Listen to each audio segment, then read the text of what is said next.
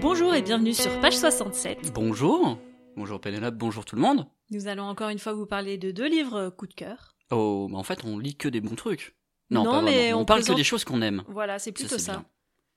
N'en déplaise à certains journalistes. Oui, n'est-ce pas? Hum. Alors, de quoi vas-tu nous parler? Écoute, moi, c'est très simple. Je vais parler euh, d'un des livres que je ne pensais pas aimer. Tout simplement parce que c'est aussi Commence intéressant. bien. Ça- non, mais ça commence bien, mais euh, tu verras pourquoi. Je pense que c'est important de, de, de, considérer que on peut lire un livre avec un peu d'a priori. Pas comme toi, tu avais lu du coup euh, euh, Nous rêvions seulement de liberté, t'avais un peu d'a priori. Euh, là, du coup, moi j'étais parti avec pas mal d'a priori. Bref, en tout cas, je vais vous parler de Dossier Cthulhu, tome 1. Sherlock Holmes et les ombres de Shadwell. Et oui, je dis Cthulhu et pas Cthulhu, parce que euh, ça vient d'une fossilisation due au jeu euh, Call of Cthulhu, Dark Corner of the Earth. Bien sûr, c'est De toute façon, c'est pas censé être prononçable par. euh, Oui, on est d'accord, mais il y a Voilà. des gens qui me reprennent sur Bah, la voilà. prononciation et je te demande, mais le truc est censé ne pas être prononcé par un être humain. donc Pourquoi tu m'ennuies?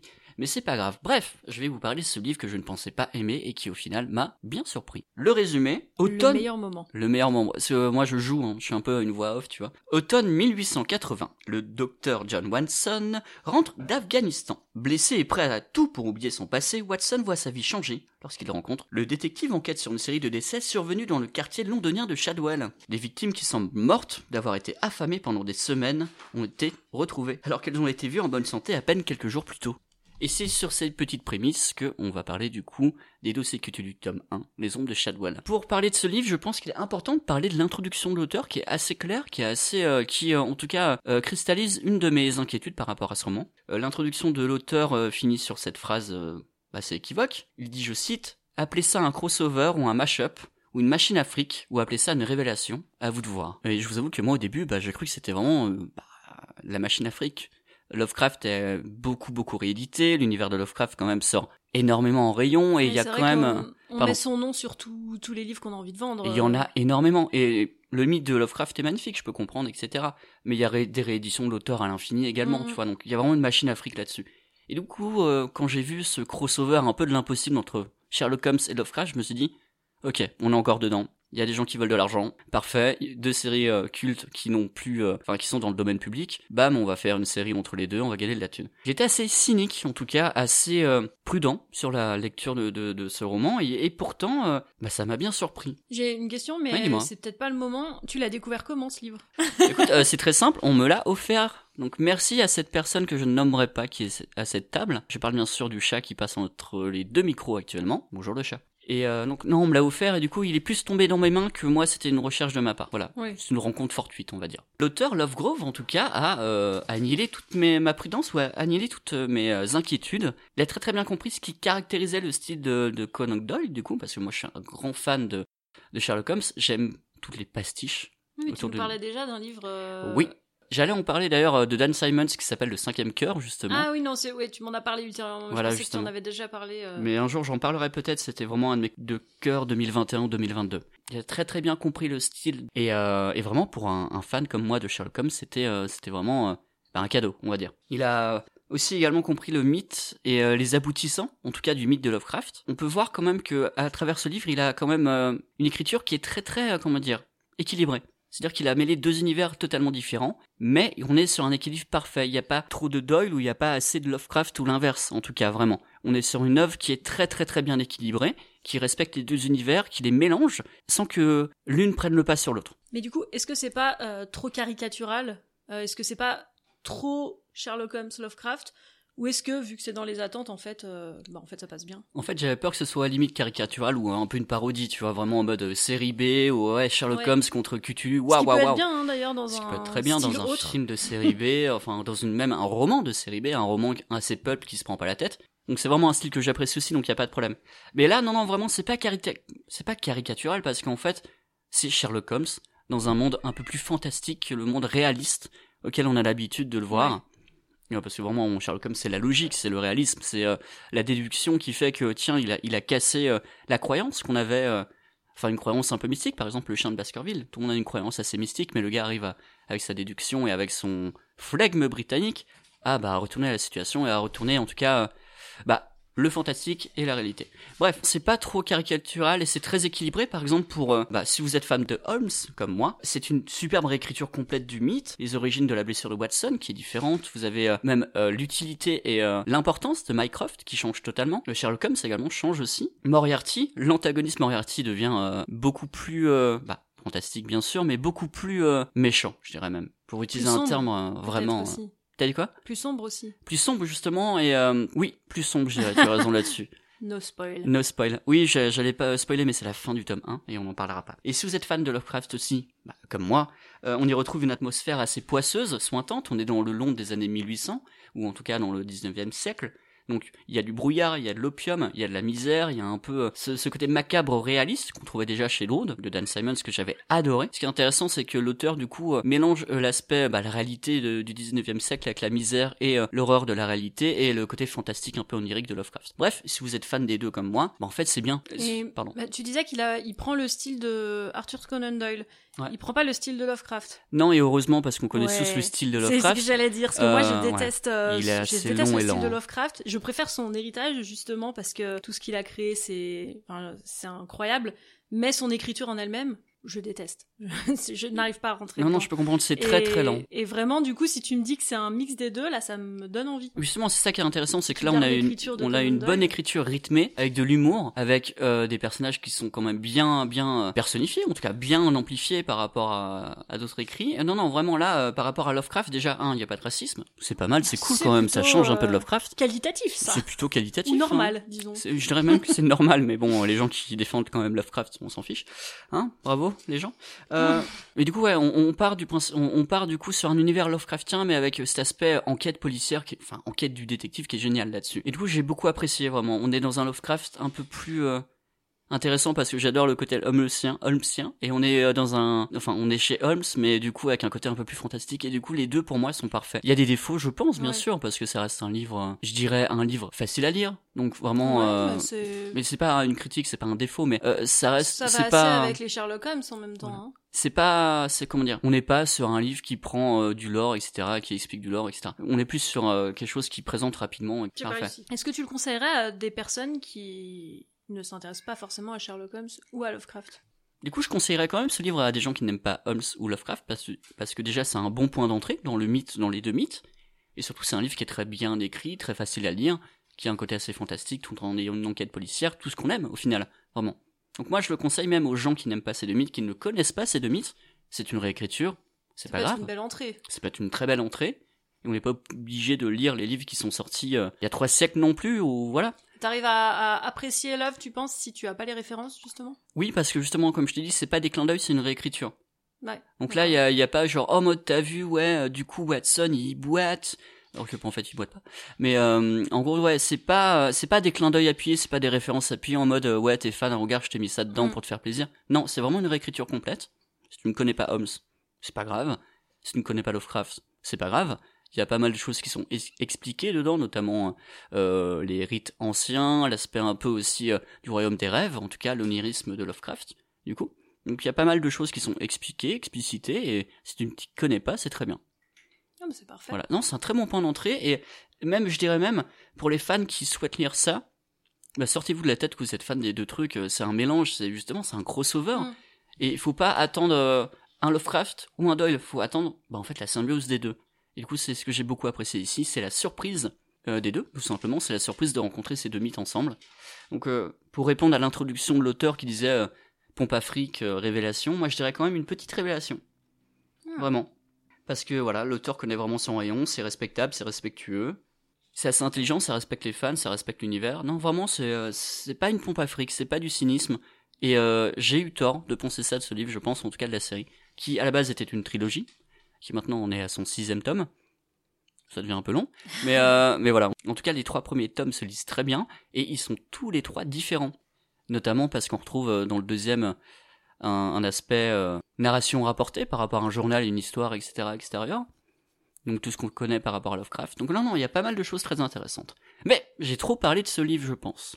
Non, mais c'est bien quand on a des pépites comme ça qu'on découvre un petit peu au hasard, quoi. Bah, c'est surtout que, ouais, euh, moi. Euh, c'est inattendu. C'est une belle surprise parce que je pense, franchement, je pense que je me le serais pas acheté pour moi. Oui. Donc c'est bien qu'on me l'ait offert là-dessus. parce que ça m'a fait le rencontrer comme ça, mais sinon j'aurais jamais acheté parce que euh, même si l'édition est magnifique, je voilà, j'ai toujours un doute. Oui, puis tu, quand t'es pas sûr d'aimer, tu vas toujours te tourner plus vers quelque chose. Euh, bah surtout à, 20 balles le grand livre, tu vois, le, grand format à 20 euros. Ouais. Ça reste quand même un, petit budget, même si bien sûr les bibliothèques, etc. Mais euh, voilà, ça c'est un petit budget si tu souhaites acheter les livres, donc des fois, il va mieux avoir une valeur sûre, un de tes auteurs ou autrices préférés, voilà. Mais ce n'est pas tout. Je dois quand même parler d'un livre. Ouais, moi je vais parler d'un livre dont j'ai déjà beaucoup parlé sur moult plateformes différentes, mais euh, je n'y peux rien. Les frères Karamazov, encore? Ah, Je pourrais, je pourrais, mais bon, faut bien changer un petit peu. On va rester dans le domaine du polar, j'ai envie de te dire, hein, puisqu'il s'agit de d'un livre de Patrick Sénécal, Le Vide, édité chez Fleuve Noir et euh, bah, désormais disponible chez Pocket. Alors tout d'abord, j'ai découvert ce livre, j'étais libraire à l'époque, donc euh, policier, science-fiction, littérature française et cuisine, mais on s'en fout. Et en fait, je l'ai reçu en service presse. Et la première pensée que j'ai eue, c'est quelle est cette couverture ignoble? Ah oui, attends, c'était pas genre un siphon dévié ou avec de l'eau qui coule? C'est honnêtement la couverture actuelle.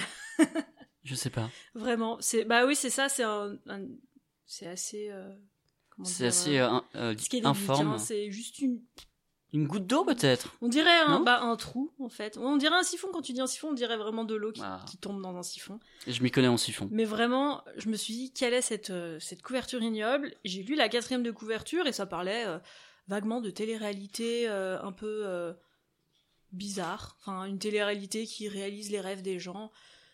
Je me suis dit bon, je vais le prendre, mais franchement 900 pages. Enfin, le, en, vrai, le gros format, il, est, il paraît immense. D'accord il est plus immense qu'il ne, enfin, qu'il ne l'est quand tu le lis. Ou même en format poche, en, même en format poche, il paraît pas si gros que ça, mais en, le gros format, il, paraît assez gros. Je répète beaucoup de fois le mot gros. Et euh, je me suis dit pourquoi pas. Puis finalement, un jour, je l'ai commencé euh, sans trop d'attente. Je me suis dit bon, euh, je lui donne une chance juste parce qu'il m'a quand même intrigué avec sa télé-réalité, cette couverture ignoble. Allons-y, on lui donne une chance. Et, euh, en fait, euh, je n'ai pas pu m'arrêter de le lire. Je l'ai lu pendant, je dirais, une semaine, mais une semaine avec des grosses journées de travail non-stop. Et je fais, tu sais, le genre de livre, euh, tu vas repousser ton, enfin, tu regardes ton réveil et tu vas repousser à chaque fois le moment d'aller te coucher parce que tu veux toujours en savoir plus. Bien sûr.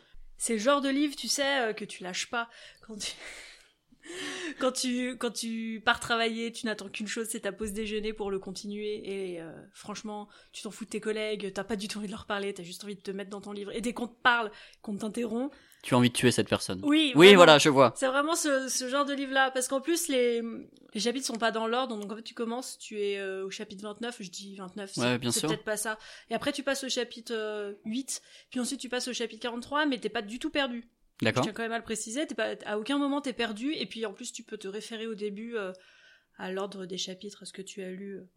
Euh, juste deux choses du coup. Est-ce que tu peux en faire un résumé, tu penses? C'est compliqué de faire un résumé parce qu'en fait, euh, oui, il y a une histoire de télé-réalité dedans, mais en fait, la quatrième de couverture, elle est vraiment, elle est vraiment mensongère. Enfin, je dis pas mensongère, mais euh, pas du tout représentatif de l'intrigue. Sauf que l'intrigue, bah, c'est vrai que c'est compliqué de, de l'expliquer parce que tu as une enquête de plusieurs personnes qui se sont euh, qui se sont suicidées. Mhm. De mémoire, c'est ça. Et euh, voilà, tu parles là-dessus, mais mais tu vois que les suicides se regroupent, mais qu'en fait ces personnes ne se connaissaient pas et voilà. D'accord, ok. Mais de base, ça reste une histoire policière où tu vas aller chercher le, pourquoi. Le, pourquoi du comment et le criminel, quoi. Euh, deuxième question qui était du coup si les chapitres sont euh, du coup pas dans le bon ordre, est-ce que euh, tu peux le relire mais dans le bon ordre cette fois en suivant les chapitres un par un? Oui, et je comptais le dire vers la fin. Oh pardon. en effet, tu peux le lire deux fois et c'est l'auteur qui Enfin, en fait, il le dit en tout début de livre, il te dit vous pouvez lire le livre deux fois, soit vous le lisez directement du coup en prenant les chapitres dans le bon ordre, mais moi je vous conseille de le lire comme on vous le propose et de vous faire à la limite une relecture dans le bon ordre. Oui, c'est ça, une double lecture. Je n'ai pas encore fait cette euh, double lecture. Bah, J'aimerais bien avoir ton avis après. Ouais, maintenant que mm. j'ai oublié euh, suffisamment de détails, je pense que je pourrais le relire, justement. Qu'est-ce qui t'a, euh, marqué dans ce livre? Puisque tu dis que tu en parles sur toutes les plateformes possibles depuis ah, environ 18 ans. Mais en fait, c'est rare qu'un policier thriller, c'est un petit peu entre les deux, me marque autant. Mais je pense que c'est parce qu'il a vraiment un, comment dire, un un fond, un, fond, ça se dit, il a un fond. Il a un fond, ouais, je pense. Bah, le, fond, le fond la forme, il a un propos, on va dire. Oui, voilà, il a un propos, il a une vision de la société qui, en plus, est pas souvent représentée dans les livres et notamment dans les polars. Qui est du coup? Bah, je sais pas, un nihilisme absolu. Oui, ouais. Non, non, mais c'est l'absurdité totale de la, oui, l'absurdité totale de, de, de, la vie et de ce qu'on en fait en fait où aujourd'hui il y a plus de morale. Euh. Bah toi qui es très fan de Camus, ça va, doit résonner une puissance mille. Ouais, mais c'est plus euh, plus nihiliste que l'absurdité de Camus. oui, bien sûr, non, non, mais si tu, si tu vois la nuance, elle est, il y en a quand même une et vraiment il y a le côté à quoi bon avoir avoir un bon comportement vu que de toute façon on va crever. On va tous crever quoi. Ouais.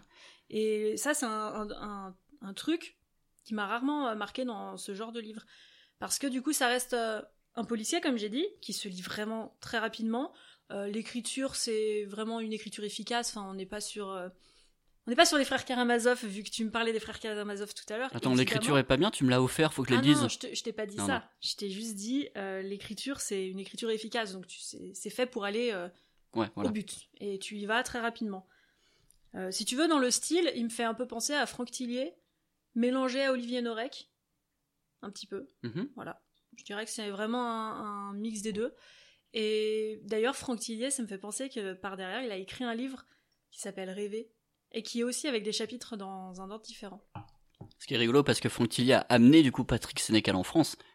on les avait rencontrés au salon de, au Quai du Polar. On les avait rencontrés au Quai du Polar, et en tout cas sur le livre de, sur le livre de Patrick Sénécal, c'est écrit en gros une citation de Franck Tillier, euh, que c'est la claque littéraire de sa vie ou quelque chose comme ça c'est peut-être pour ça que tu dis que s'il a été amené, mais je sais pas si c'est. Ah, je pensais que c'était ça, pardon. Tu avais fait dédicacer ton exemplaire du vide et je crois qu'il avait dit un truc comme ça. Et mon livre a disparu. Oui, parce que tu l'as prêté à des gens. je sais pas à qui. Quelle candeur. Et euh, mais, mais voilà. Et oui, du coup, au Quai du Polar, pour avoir parlé avec l'auteur, il m'a expliqué que lui, ce qui l'intéressait dans ses livres, c'était de chercher l'horreur euh, à l'intérieur, enfin, dans la noirceur de l'être humain. Oui. Une horreur qu'on a tous en nous. Et c'est marrant parce que pour avoir lu d'autres livres du coup de Patrick Sénégal, c'est exactement ça. Notamment dans L.com, euh, il est vraiment dans ça se passe dans le darknet et tout. Et on a un autre qui est les sept lois du talion. Du talion, ouais, exactement. comme ça. Euh, dans ce livre-là, vraiment, bah, on est euh, sur œil pour œil, dent pour dent, et il va toujours aller plus loin, mais dans quelque chose où on arrive tous à se reconnaître. On arriverait tous à ce, à ce niveau-là, potentiellement. C'est les sept jours du talion, c'est quelqu'un, du coup, de normal qui, du coup, bah, torture quelqu'un d'autre. Donc ça veut dire que l'horreur est, on va dire que la violence est naturelle chez l'homme, et du coup, il parle là-dessus, je pense. Oui, c'est ça. Hmm. Et du coup, bah voilà, c'est assez intéressant. Et mais du coup, par contre, je tiens à dire que c'est pas un livre à conseiller à tout le monde, notamment les personnes dépressives ou dans une période de déprime.